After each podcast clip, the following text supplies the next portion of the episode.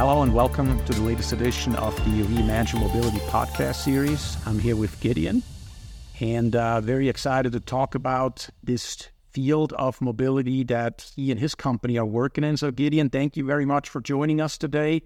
Uh, maybe to start out with, introduce yourself to the listeners and the viewers, introduce your company, what you guys are doing, and then let's, right after that, let's dive into the details here and how we together from your perspective, see the mobility changing and reimagined going forward? Thank you, Stefan. It's a pleasure to be here today with you. Um, my name is Gideon Kedem. I'm the head of automotive business at uh, Valens Semiconductor. Valens is an Israeli company based in Hod Sharon, Israel. Uh, a little bit more than 250 uh, employees, uh, focusing on high speed, high bandwidth wired connectivity we have two business units in Valens. Uh, one is focusing on audio video. Uh, the second is on uh, autom- automotive. I'm heading the automotive uh, business unit. Our core competency is a PHY. It's a di- digital PHY, uh, delivering to our customer, as I said, high, high speed, high bandwidth connectivity, which is very essential for automobiles today. Uh, one of the key advantages of us being uh, digital, our our core technology is based on a digital DSP, which is giving uh, our customer very high noise immunity and uh, scalability for growth in the future. So that I would say, in a nutshell, uh, uh, is Valens. We have we have field offices around the world in Japan, in Korea, in China, in Europe, in the US, around all the major automotive hubs and uh, we have a very good momentum with our new uh, chipset uh, family, uh, which is compatible with the MIPI A-PHY standard. As data and uh, and communication networks and and uh, and the data transfer between all the different modules, independent if it's domain controllers or a distributed network, we have more and more technology, more and more controllers, more and more features in a vehicle. So obviously a, a, very important thing that, that you guys are doing. Where, where, do you see, or where have you seen over the last two to three years that the biggest growth for you is? Is it ADAS? Is it in the field of infotainment? Is it electrification that uh, maybe some don't realize requires a lot of communication between different components as well? Is it generally the vehicle?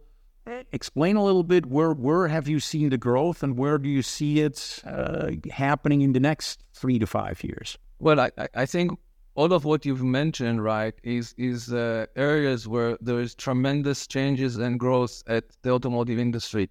If if we take a step back and we just think about the passenger vehicle as a whole, I think for many years the automotive industry and the and the passenger vehicle was a, a masterpiece of engineer of uh, mechanical engineering, right?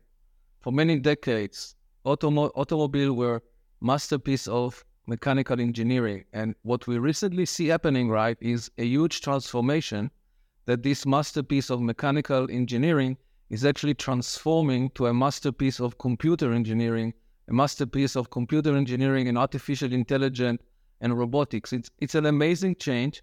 It's opening huge opportunities for growth uh, in many areas. The place where we are focusing on, as I said, is on connectivity, connecting all those new uh, devices uh, in the in this new uh, in this new vehicle in, this new software defined vehicle of the future. Specifically, we are focusing on sensor to compute uh, connectivity as part of the road to the automo- to the automobile becoming an autonomous uh, vehicle, right? Many, many sensors are deployed outside and inside uh, the, the vehicle. You have a, a combination of uh, cameras, radar, lidars, monitoring the environment, uh, processing the data which is coming from the outside uh, to enable ADAS systems supporting driver decision and in the future also full autonomous driving. But it's not only external, it's also internal uh, following some regulation, uh, but also requirement of customers. You have both driver monitoring system, also passenger monitoring system, uh, new man-machine interfaces to activate the car, which is based on visual sensing of, of the of the movement of the passenger. So there's a lot a lot of sensing which is done inside the car and outside the car. And we are focusing on the connectivity, the connectivity from those sensors to the central compute uh, of the vehicle. Right, very very critical for sure. I mean, I've been involved myself in, in, in many of those areas that you mentioned, from the sensors to the compute platform, for many years, and I've seen the you know the the amount of data that we're collecting is going up and up and up. And you mentioned AI, right? So we're essentially creating our own, so to speak, data lake in a in a central compute platform that then can be used for a variety of different functions. Obviously.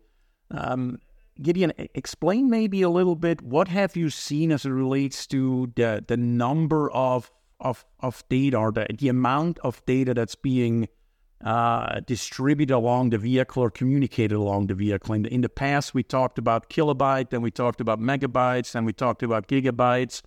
I think now we're probably talking about terabytes. Can you can you explain a little bit to that? Uh, how you have seen that progressing? Yeah, and, and I think I think you have to look at that from several dimensions. One is the total amount of data, which is really becoming enormous because the vehicle today is not just sensing the environment and doing the, the relative processing and also sensing the near environment and the far environment and also the inside of the car. Uh, there is also a lot of data which is being collected and monitored by the vehicle, right? Uh, if you talk to if you talk to OEMs who are developing the software-defined vehicle uh, of the future, uh, and if you uh, see and monitor what they do, they actually talk about also about the concept of a digital twin. So every vehicle which is actually moving on the ground, we have in the cloud an image, right, monitoring uh, uh the behavior of the vehicle, monitoring the environment, and then implementing via over-the-air updates improvement to the behavior of those of the of this vehicle. We don't see that on the road today, but this is coming. But you know, this is just another example of a huge amount of data that need to be uh, transferred. If talking about where our company is focusing, again, I said we are focusing on the sensing uh, and and the the amount of data from our perspective is less relevant. What is important is the bandwidth which is required, which of course is related to the amount of data. But as you increase the number of sensors and as you increase the bandwidth right of of those sensors, the connectivity becoming more and more challenging. So you see the transition from Uh, uh, two, uh, two to three uh, megapixel cameras to, to five and eight and, and 12 and 16, right? So you see the growth in this, you see the growth in the number of sensors. So we are talking to OEMs today about use cases, about architectures which are involving 16, sometimes 24 cameras per vehicle. And on top of that, radars and LiDARs. So the overall bandwidth uh, that you need to to transmit uh, on the on the uh, wires is growing exponentially. Today, cars who are on the road maybe need one to two gigabyte per second. We are talking now about about 4, 8, 16, and even 32. So our car technology is supporting 8 gigabyte. We're talking about 16 uh, gigabit in the next generation. Uh, this bandwidth is uh, is coming with, uh, I would say, a lot of challenges and also limitation to how you can operate in the environment of the vehicle. So that that I think there is a challenge with the amount of the data, but there is also a challenge with the bandwidth which is required to to transfer this data over the cables. Sure. That's very very good distinction. I, I appreciate that absolutely. So you're saying you're looking already at 16 gigabyte, right, bandwidth. So where are we going to be in five years? Is, is, is there ever a point where we say we don't need more? Or is it, are you going to say, are you foreseeing right now that as we continue to reimagine mobility and bring new technologies and features into the vehicle and make the, the truly software defined vehicle a, a reality, is is it ever going to end and how much bandwidth increases we need or are we going to change in architecture that we maybe do much more again go instead of to central computing maybe change it again and go to more compute at edge computing again to, to be able to limit that constant increase in, in bandwidth needs? What, what do you guys see there? When when we talk to customers, they are all talking about central compute, right? I think edge compute is something which is more expensive, not efficient, and also is causing a problem for, uh, uh, I would say, creating a reliable autonomous vehicle. You need to bring all the data into a single point and aggregate what you see around uh, the car, right, to make decision. If you are uh, relying on edge compute, uh, eventually you are creating more latency and you are also limiting the ability of the central compute to make uh, to make the right decision. But th- there are also people who are looking into intermediate solution because you know central compute have its own limitation, and I think we will end up uh, with a hybrid model where the critical ADAS related uh, data will all come to the uh, central compute. The less critical data, the less critical data will be processed probably in, in a zonal controller, right? Uh, uh, and then fed into the central. But uh, definitely, uh, critical data moving to the central compute is something that uh, we hear from all customers. Some of them would say, um, you know, they, they believe in total central compute. Everything is going to central compute, and uh, of course, they will do it with redundancy. So you cannot rely just on a single uh, element. They will do it with redundancy. Uh, but some of them are saying that they will do a hybrid, right, of a central and a, and a, a zonal uh, controller compute. But I think from, from you were asking about about bandwidth, I think the the increase in bandwidth for a single sensor uh, is less dramatic and fast than the the increase in bandwidth, which is uh, impacted by the number of sensors, right? Because uh, when you are, I, I, would say, for for the sensors today and and and tomorrow, uh, four gigabit per second, eight gigabit per second, even you know twelve might be sufficient for a single uh, sensor. But then when you have multiple sensors and you want to aggregate them and you want to do it in an efficient way, you want to combine a few sensors into a single line. This is where the challenge uh, is growing. But I think if you look into the the next decade, probably 16 gigabit per second or maybe 32 gigabit per second. I don't think there will be requirements for higher bandwidth than this when you are talking about right sensor to compute connectivity. So maybe shifting a little bit for a second, and over the years, I've been involved in in electrical architecture development programs, in in in, in communication development programs, from the software stack to the to the to the integration to to gateways, both to the cloud and internally to the vehicle cybersecurity, and the discussion always came back and forth again. Oh, what are we going to use? What, what's the what's the next version? Are we going to remain with CAN, right? Are we going to go CAN FD? Are we going to go to FlexRay? Is it going to be automotive Ethernet? And over the last 10 years, it was over and over again quite a bit of a, of a discussion about it. Yet, generally speaking, I personally have seen only a few relative to the entire industry move away from CAN and go to either FlexRay or automotive Ethernet you that work specifically in that space and work with all different uh, types of OEMs, what do you see as relates to that? What is what is the the, the, the future choice of the CAN communicate or the yeah the, the communication protocol or, or physical layer protocol that's going to be used? So so I think that we will see in the vehicle moving forward uh, an environment with multiple protocols, right? Because you need to design the car in an optimal way, right? So so you will see CAN for certain uh, for certain things. Uh, you will see automotive Ethernet for certain things, and you will see uh, technologies like MIPI like Valens MIPI uh, for the high speed, high bandwidth, what we call asymmetric link between sensor and and uh, uh, central compute. The growing need for this sensor connectivity was actually the main motivation behind uh, the definition of the MIPI A-PHY standard because the protocol that you have mentioned, right, they do not answer the requirement of those type of links in an optimal way.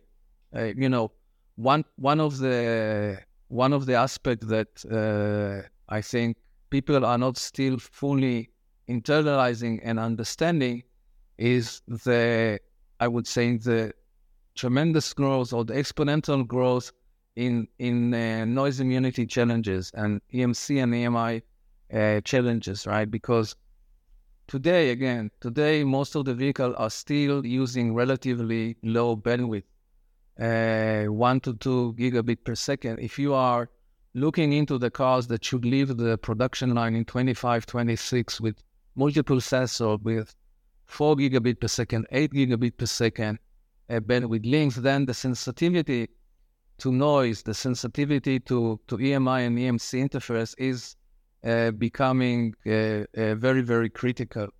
Uh, we have designed our devices, right, and and and the MIPI specification are addressing the next the the next uh, generation challenges of EMC and EMI. One of the things that we have implemented very successfully is a connectivity based on a digital PHY. A digital PHY with a DSP core inside is enabling you to implement mechanism like noise cancellation, like retransmit uh, at the PHY level, right? And and those are actually enabling overcoming very severe uh, uh, EMC environment. Because you know, today in the vehicle, uh, with the growth, uh, with the tremendous growth of, of electronic components and the bandwidth and and the speed, the noise which has been created inside the car is much more significant than in the past. The car is also the vehicle is also exposed to strong noise coming from the the outside, cellular antennas, radar outside, right? Other cars uh, uh, near. So it's uh, the environment is becoming much more um, uh, challenging, and I think one of the one of the things that that uh, we are also asking customer to consider is the way they test for EMC immunity. Many of the tests and the standards today are very appropriate for the past, but not for the future, right?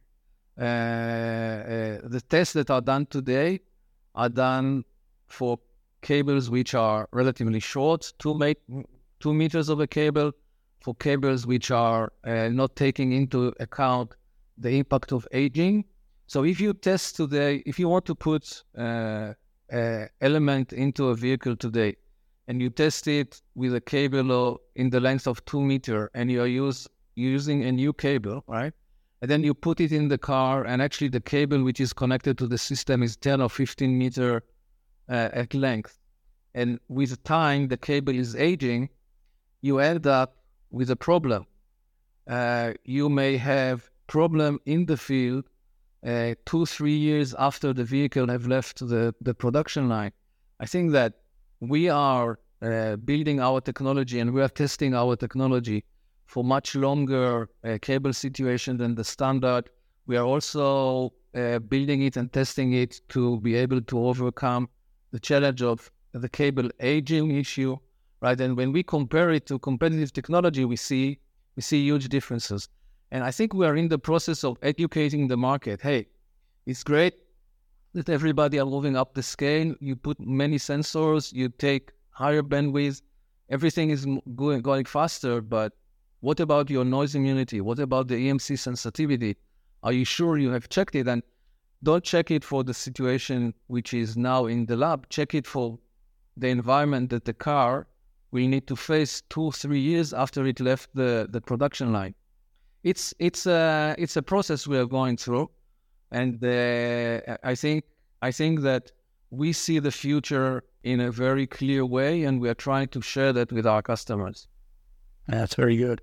No, I completely agree with you. I think EMC EMI in the in the 25 years I've been in the industry has has consistently increased in importance and increasingly also increased in in the challenge that it poses to to to the OEM and the and the end product, right? To really have a product that is uh, protected against it at least or limited its impact of it to, to the to the product because of all the different components and different features and functions uh, we've brought into the vehicles. They're absolutely right. So maybe with with that question, we've talked now. I think maybe mainly passenger vehicles, and you talked about cable lengths of 15 meters or longer. So I'm thinking now autonomous trucks that are at least in in the U.S. Uh, as well as to some degree in Europe as well. Really looked at maybe the the, the lead, right? The, the the trailblazers, so to speak, as it relates to level four or level five autonomy for for good deliveries. So specifically to you, I assume you guys are working with heavy duty truck manufacturers as well. Look at look at again the, the, the bandwidth challenges we have there. Well, we maybe even need more sensors to have a level four, level five heavy duty truck to drive and deliver goods. So how long do you think with with your technology can these wires be? Because we may need sensors that are in the back of the trailer that is way more than 15 meters. So what what do you guys see there, or how are some of those challenges overcoming in that space? Yeah, so so I think uh, what you're raising is a very good and and uh, valid uh, point, and we do have some interesting activities uh, uh, in this uh, area. I, I, must say, you know, you started the discussion asking me about the the growth potential, etc. You know, the the passenger vehicle is a much larger market. The growth potential there is huge, and I think also the focus and the interest of of the I would say uh, the industry is much more on the passenger vehicle than on on the heavy trucks, etc. But there's definitely a very growing and demanding market uh, uh, for what we call the commercial vehicle. And uh, there are many challenges in this uh, commercial vehicle. You mentioned a few of them. Um, you know, it's not just for the autonomous car, also for the for the autonomous trucks. Also, if you look today into uh, regular trucks, right, uh, uh, uh it's usually a combination of a truck and trailer. And uh, in the different fleets, they want to uh, disconnect and mix and match a trailer and truck. They take a trailer to a certain location, then they disconnect and and connect to another one. And all of those trucks today, or most of them, don't have rear view cameras because of the combination of the of the challenge of the length, but also the need to be able to disconnect and connect in a in a fluid way. Um, we are working with a, with a partner in the US, a company by name of Stoneridge, and we're actually rolling out to the market a solution for this uh, challenge. This is something that is unique to us at Stoneridge. And only with our technology, you can actually overcome uh, those two challenges. But also looking into the future, what you have mentioned, we are uh, already qualifying our new product or family that we have first rolled out into the passenger vehicle market. we're already qualifying it for lengths of 40 meters and even a bit above, right? To address exactly what you've said, right? Because in those commercial vehicle uh, uh, market, uh, you must have a solution that can sustain the signals, uh, overcome the interference over a much longer distance, right? So uh, we are already qualifying this. We are working with uh, with a few leading uh, uh, truck vendors, uh, but I think in this market things are moving a little bit slower, right? And the market in general is is is a bit slow. So definitely we have focus on that. We have some things happening there, but our main focus is on the passenger vehicle market. Oh, very good, very good. So maybe the last question then. Uh, not going to ask you when you believe the true mass deployment of level five vehicles uh, for autonomous driving will happen, but maybe I'm maybe I'm going to ask you a slightly different question. You talked a lot about central compute platform, and I know a lot of OEMs or most OEMs are, are looking into that, maybe even working on it. When do we start seeing mass deployment of vehicles that are truly having a central compute platform? Uh, 2728, right? SOP 2728 is where you will see this thing happening in a larger scale. Uh, you'll see some of it already happening in 25, 26, but I think 27, 28 is more the mass product. And you know, when you go around the world, right, in different territories, things happen in a different pace. If you go to China, and I've been to China a couple of months ago, uh, it's amazing, right? The the path and how quickly they do things. Not not always successfully, right? But they they move really fast uh, because they are trying to to get ahead of the pack, right? Uh, if you talk if you talk to the traditional OEMs like the Japanese or the European traditional OEMs, they move a bit slower. Doesn't mean that the Chinese will uh, actually beat them, right? They may end up being first uh, because of their capability and I and I would say in heritage and also experience. But but this is why I say it's not that all OEMs will be there at the same time. Some, uh, you know, some OEMs are already doing that today, right? And and rolling up car with central compute. But I think you will see this coming in a very significant way from an industry perspective, 27, 28. Okay, very interesting. Thank you very much, Gideon. Very, very interesting topic and very relevant to where we're going with uh, with advanced levels of ADAS or again level four, level five autonomy going forward. And uh, again, communication and data more and more important than it ever was in a, in a vehicle today. So thank you very much for your insight and helping us reimagine mobility together here. Thank you. Thank you for watching this clip of Reimagine Mobility podcast. To see the entire episode and more, check out the links in the description.